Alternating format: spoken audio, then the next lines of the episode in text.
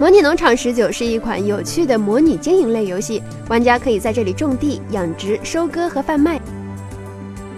最近，该游戏的发行商 Focus Home Interactive 公布，本作发售后仅十天之内就在全球范围内卖出了一百万套。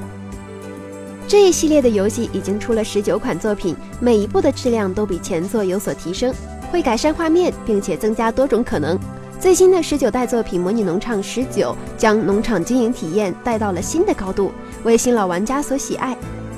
这款游戏虽然看上去平淡无奇，但是归隐田园的生活似乎吸引了许多当代的电子游戏玩家。本作从十一月二十号正式发售，全平台累计销量十天内已经突破了一百万份。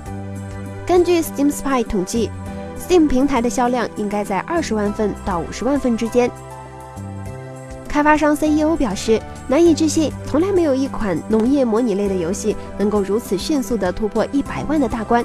为团队努力工作带来的成果感到高兴。能有如此多的玩家加入进来，我也感到十分的自豪。